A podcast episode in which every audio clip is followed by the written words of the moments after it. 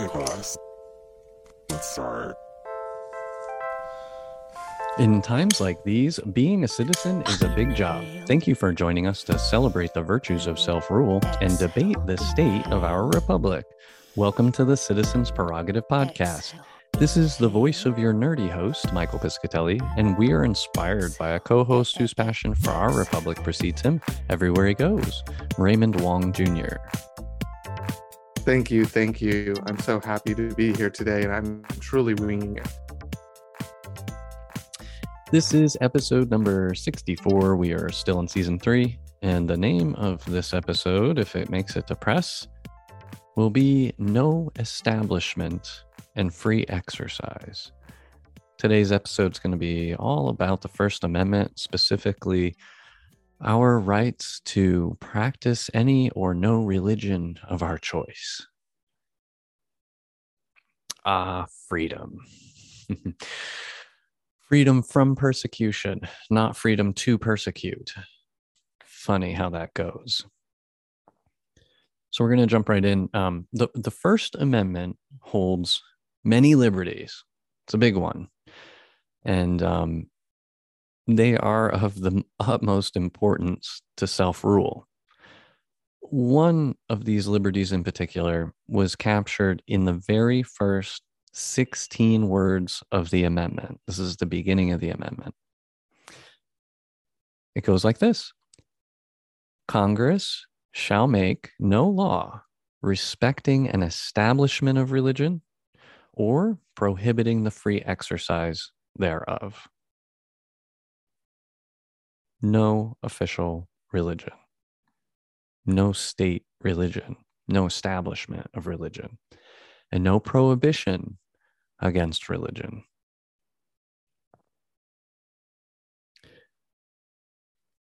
It was designed this way because many of the founders had no interest in the tyranny of theocratic regimes. I mean, after all, the King of England, uh, Protestant religion was created by one of the kings because Catholicism was unpopular with them, um, inconvenient, actually, I should say. Divorce so, was not available. So they needed divorce. You're like, so what do you do? You set up your own church. But back then you could do it because not not everyone could write a book. Not everyone knew how to write or read, you know. The Church of England. And if we were to quote Eddie Izzard, what would he say? The bastards religion.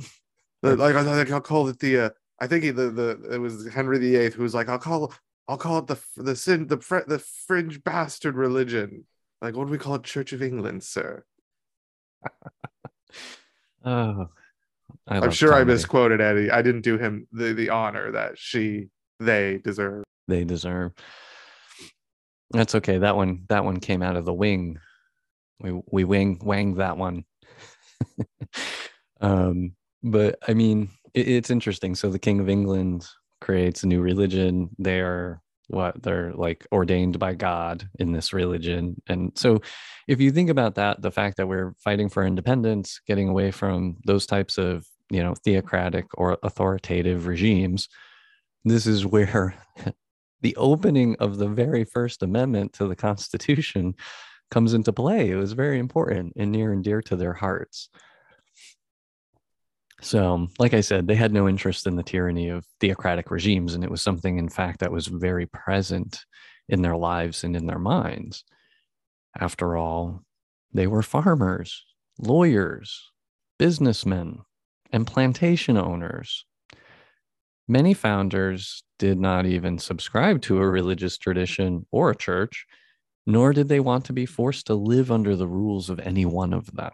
And there were several flavors of religion around the country er, at that time, just like today.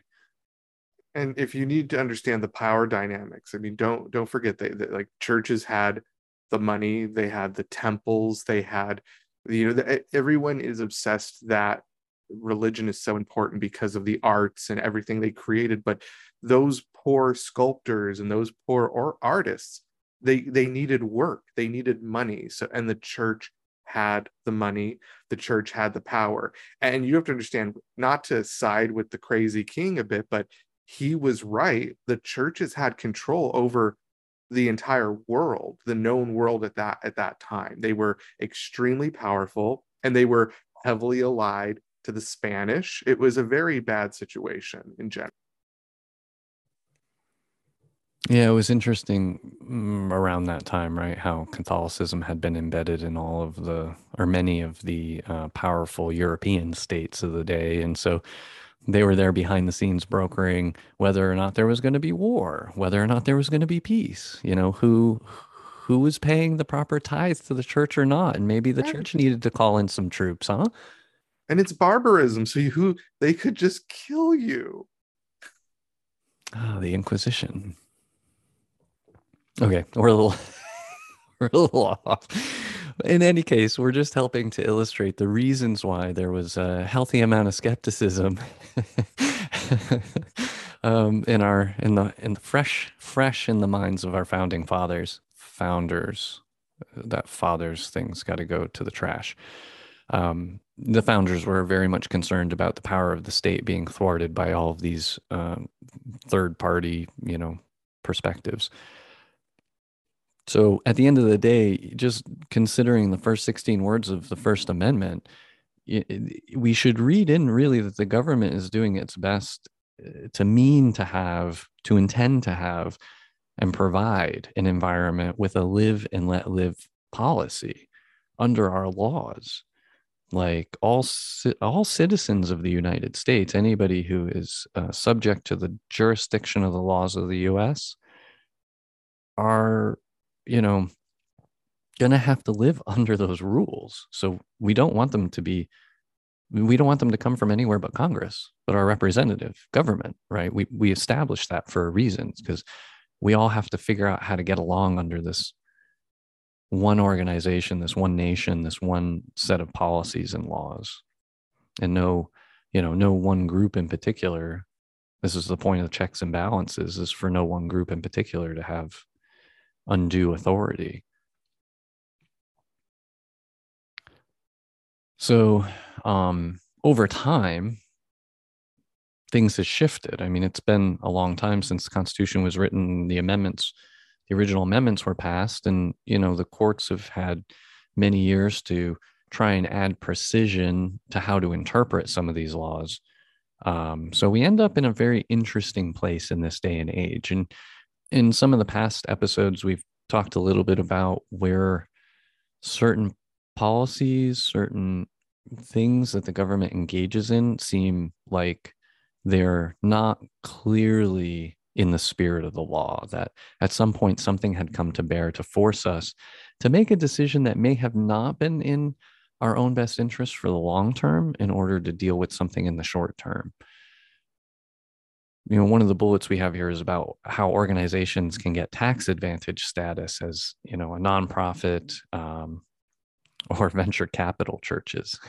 I call them venture capital churches because there are some mega money churches out there and and what do they do where are they investing their dollars um, other than maybe lawmaking and, and and things of that nature to make sure that their assets and profits continue to go untaxed and unnoticed to one degree or another. Um, what's really strange about this, you know, and this is any religion would be, you know, for one way or another considered a nonprofit, even if they are making a profit, right? And then I say venture capital because some of those churches don't just use the money for their own parishioners. They use the money to expand the church, its power, its influence, its reach not just in our country, but around the globe as well. So, you know, one of the call outs here is that really the government should not respect an establishment of religion by providing a tax-free ride to these entities. I mean, they they're they're still companies, I would say, at the end of the day. Like a nonprofit is a business, it's a company, but it doesn't have shareholder owners right? It's like a board of trustees that owns it. And so they don't have to pay a dividend back to shareholders. There's no, it's nonprofit just because it doesn't return a profit to shareholders. But that doesn't mean it can't make money. And that doesn't mean it's not a company. Of course, it's a company under the law. And, you know, churches kind of fit that same dynamic i mean just as a nonprofit and and do you know do nonprofits do churches use infrastructure? I, I, suspect they do. Do they do they weigh on our legal system? I think they do.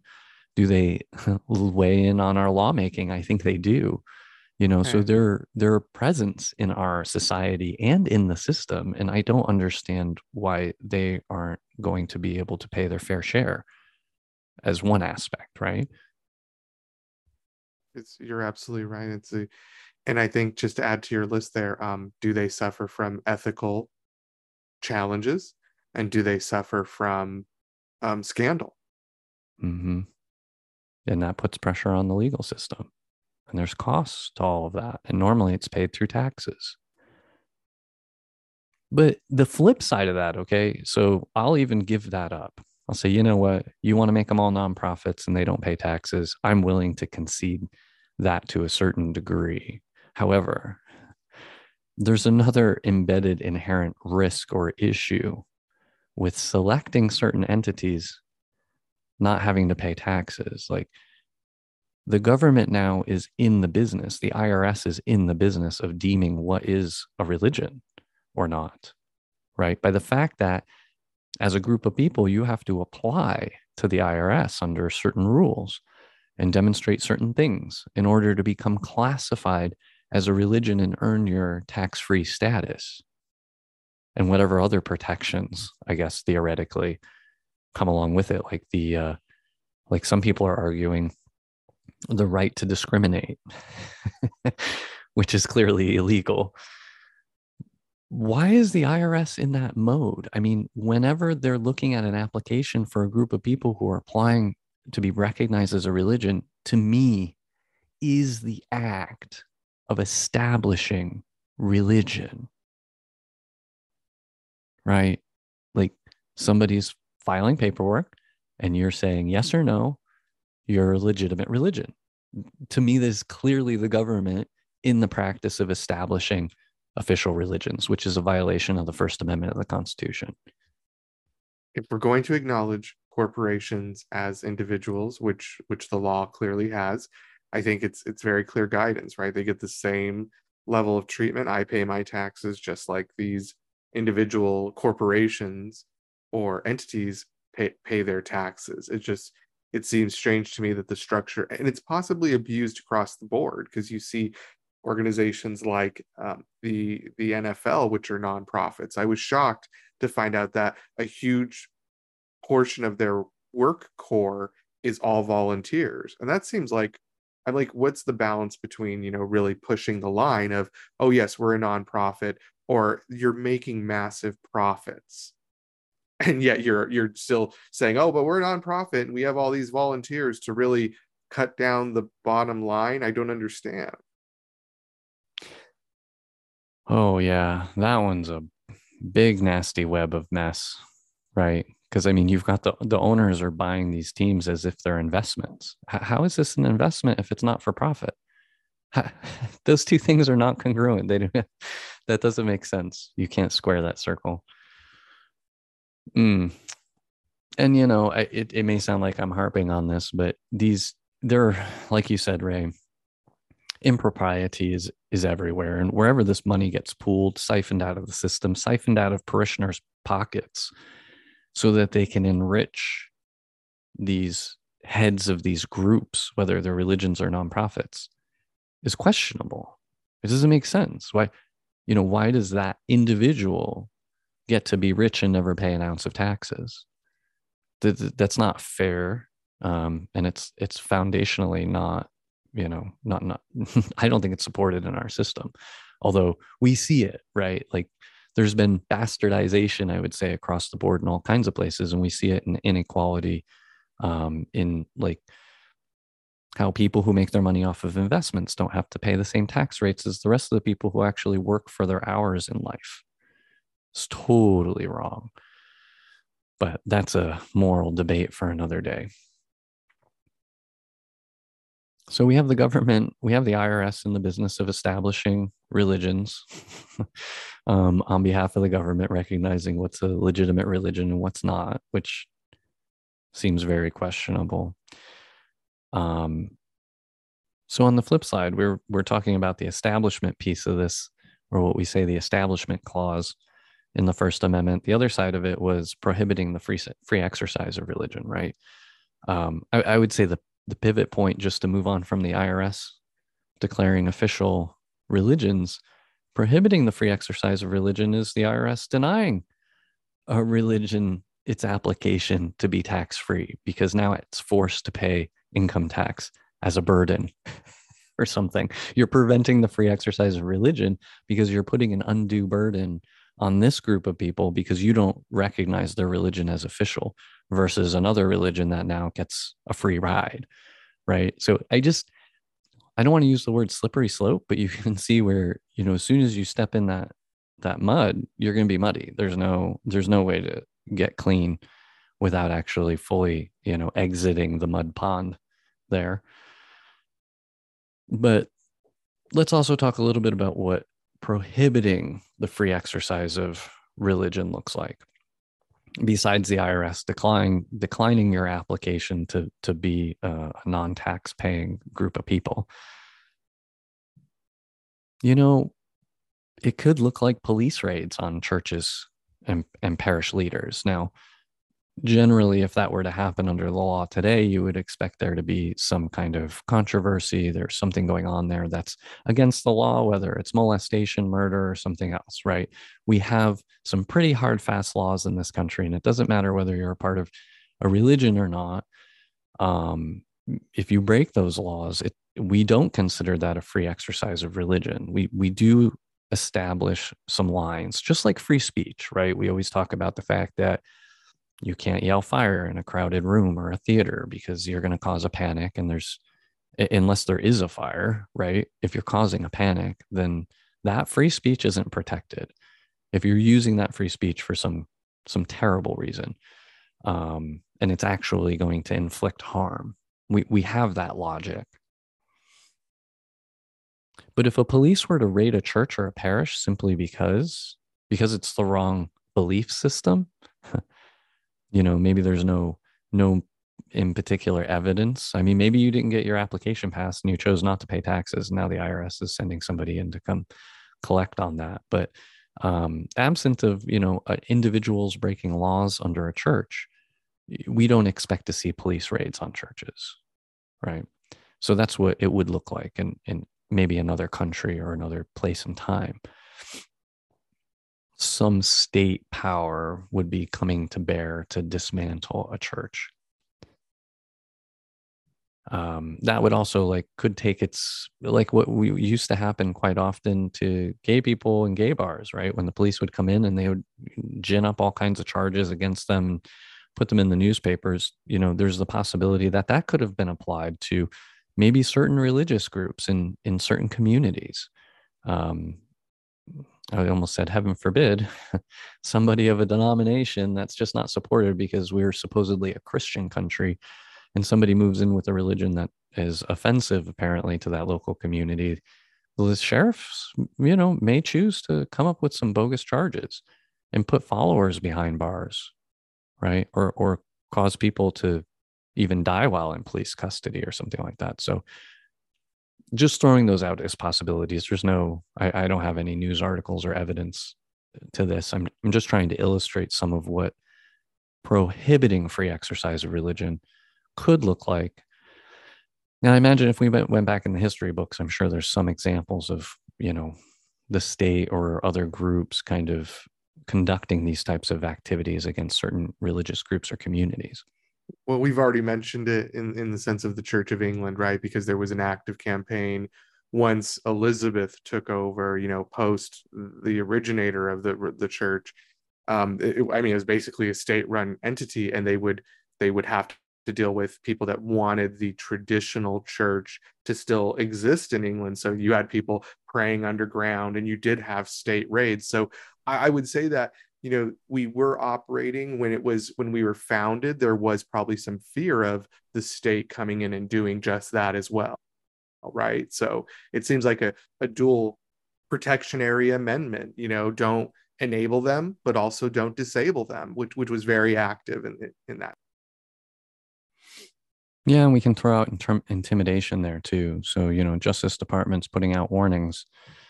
Um, once again, like for our Jewish comrades, um, and you know, even black churches, right? So synagogues and black churches, unfortunately, have a history in the United States of receiving violent attacks from other citizens. So that's not an example where the state's coming in to take action, but individuals are taking action on their own uh, because of this, you know, warped idea of well, there's an official religion in the United States when there is none. I mean, we touched on some of that in our allyship episode, so I'm not going to harp on that. So let's call out that the First Amendment does not give rights to businesses to discriminate against customers because of religious beliefs. Selling a product to a customer has nothing to do with exercising religion. Let's be clear money is green for everybody.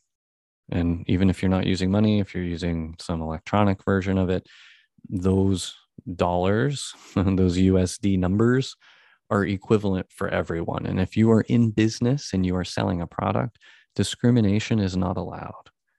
I mean, this goes back to this goes back to Jim Crow South and, and all kinds of things, right? Where you had whites only uh, lunch counters and, and things of that nature. It was just it's segregation and it's it's not appropriate, it's not acceptable, and it's not legal in the United States. And by putting a gay flag on a cake when you're a Christian is, I have to say, not an affront to the religion.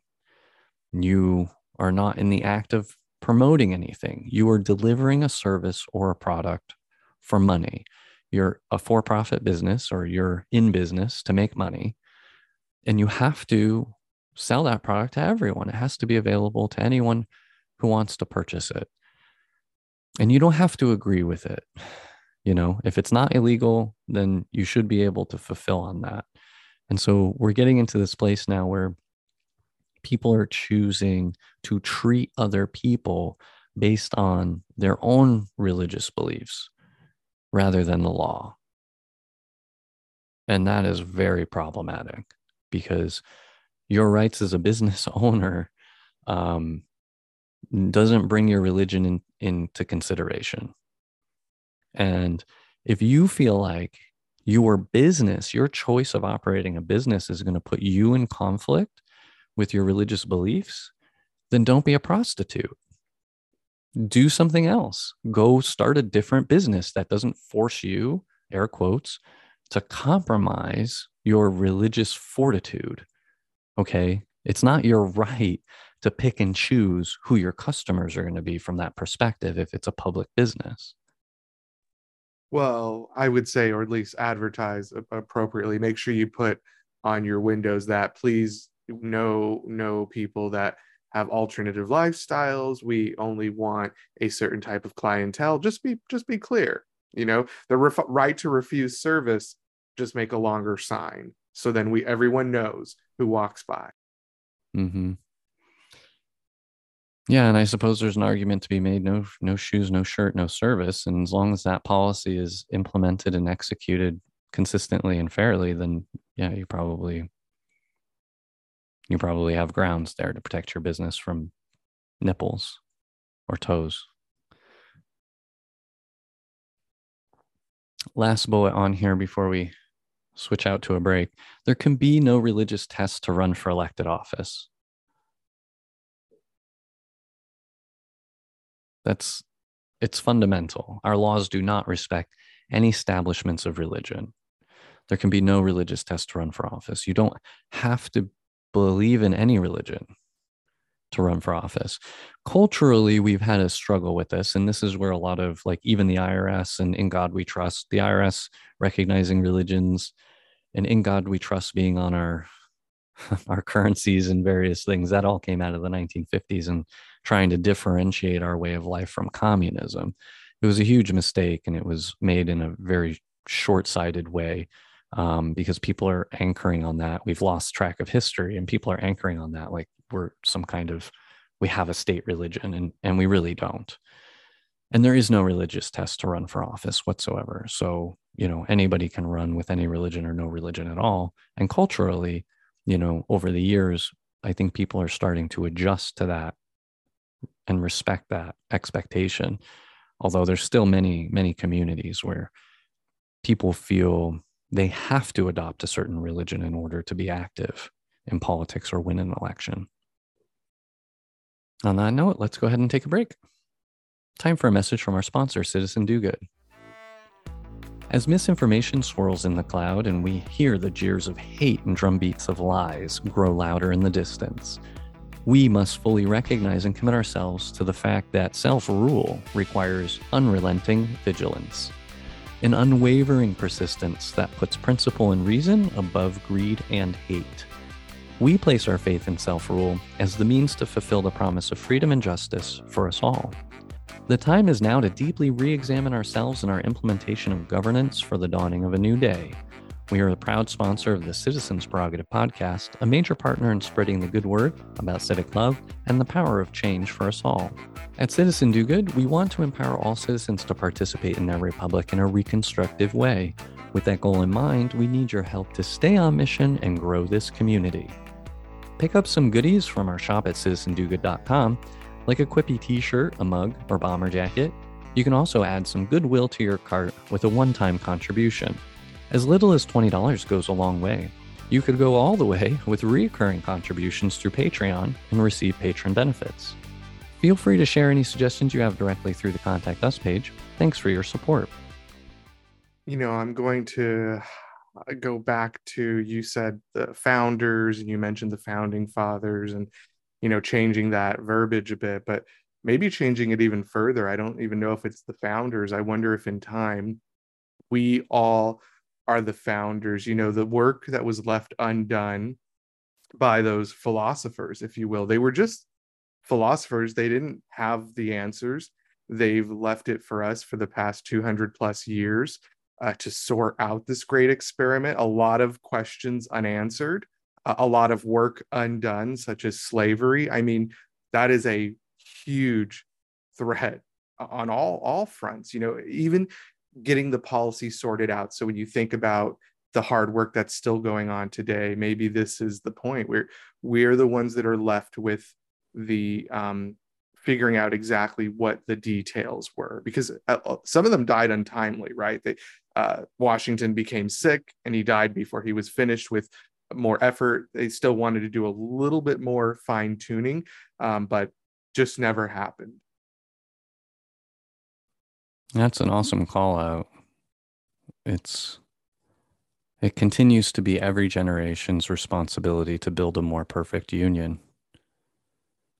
And I like that every generation is another generation of founders moving moving it forward.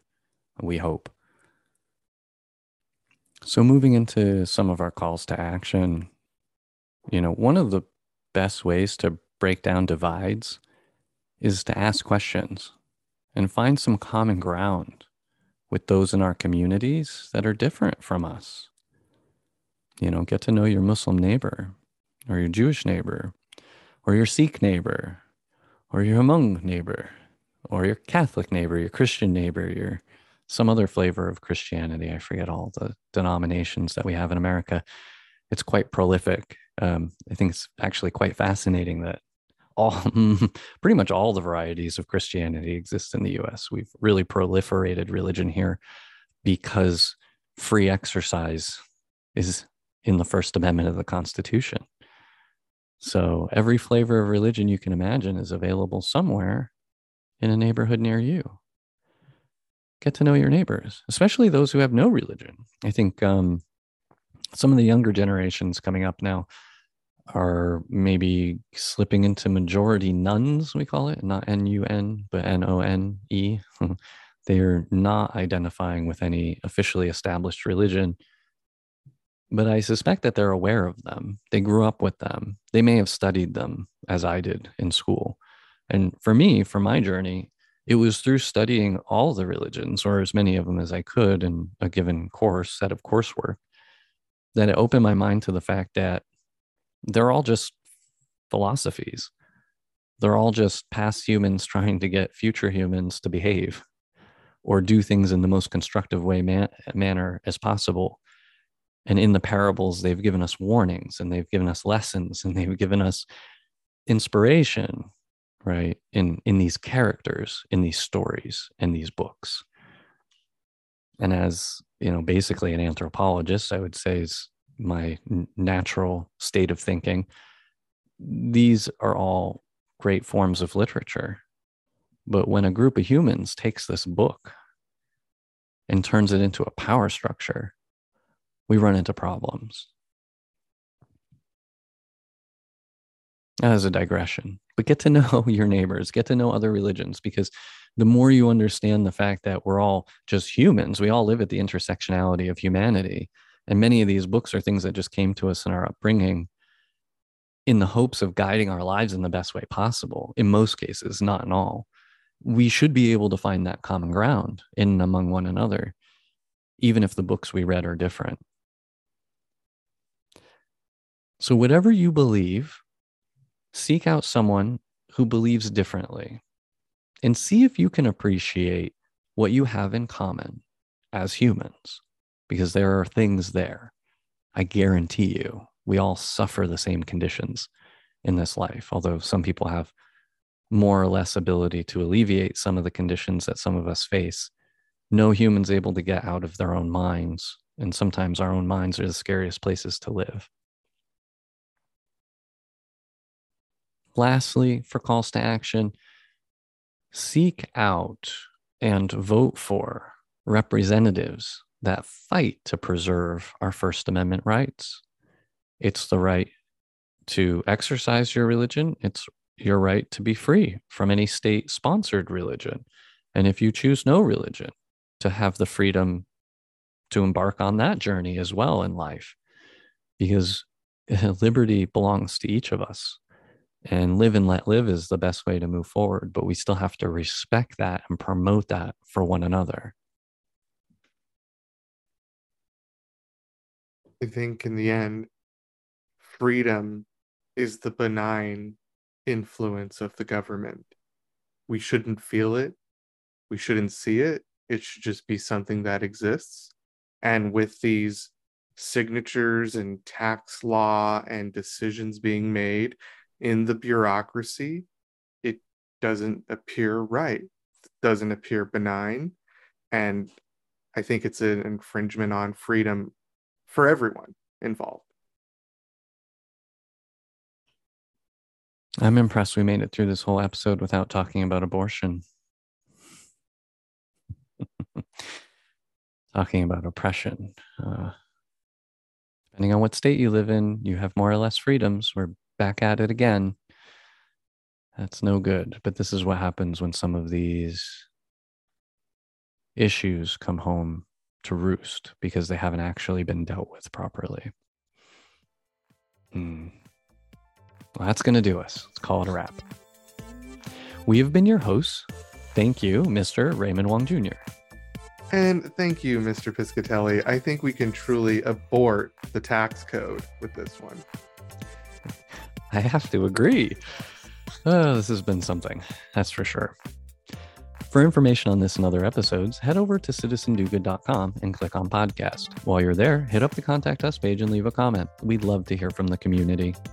Special thanks to you, our listeners. We save the best for last. You are the best, and you have been for years. Thank you for your support. We know it's painful, and we love you. Intro music sample from OK Class by Ozzy Jock under Creative Commons license through freemusicarchive.org. Other music provided royalty free through Fizzling Studios Inc.